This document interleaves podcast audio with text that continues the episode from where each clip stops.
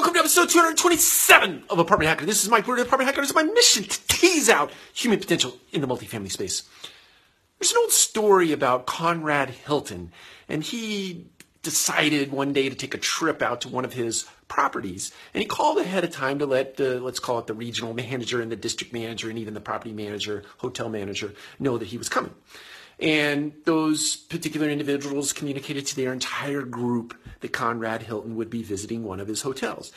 So, in preparation for that, uh, one of the, uh, let's call it a, a, clerk for me, lack of knowing exactly what it is, but the person who checks you into a hotel, uh, decided that she was going to provide a VIP experience for Conrad Hilton.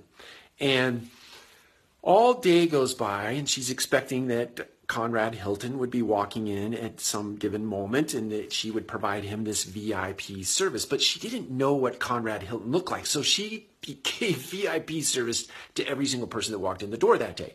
Well, come six or seven o'clock at night, the phone rings. He asks for this particular individual and he says, Hey, this is Conrad Hilton. And I just want to let you know that my check in experience was absolutely phenomenal.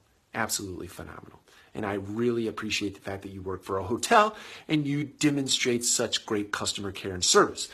She hangs up the phone and she thinks to herself, I didn't even know that I waited on Mr. Hilton. So the otherwise obvious message here is that we need to treat everybody in the multifamily space, whether it be prospects or current residents or vendors or investors or anybody that walks on your property in your property on a daily basis should be treated as a VIP as we are in the customer service business. Take care. We'll talk to you again soon.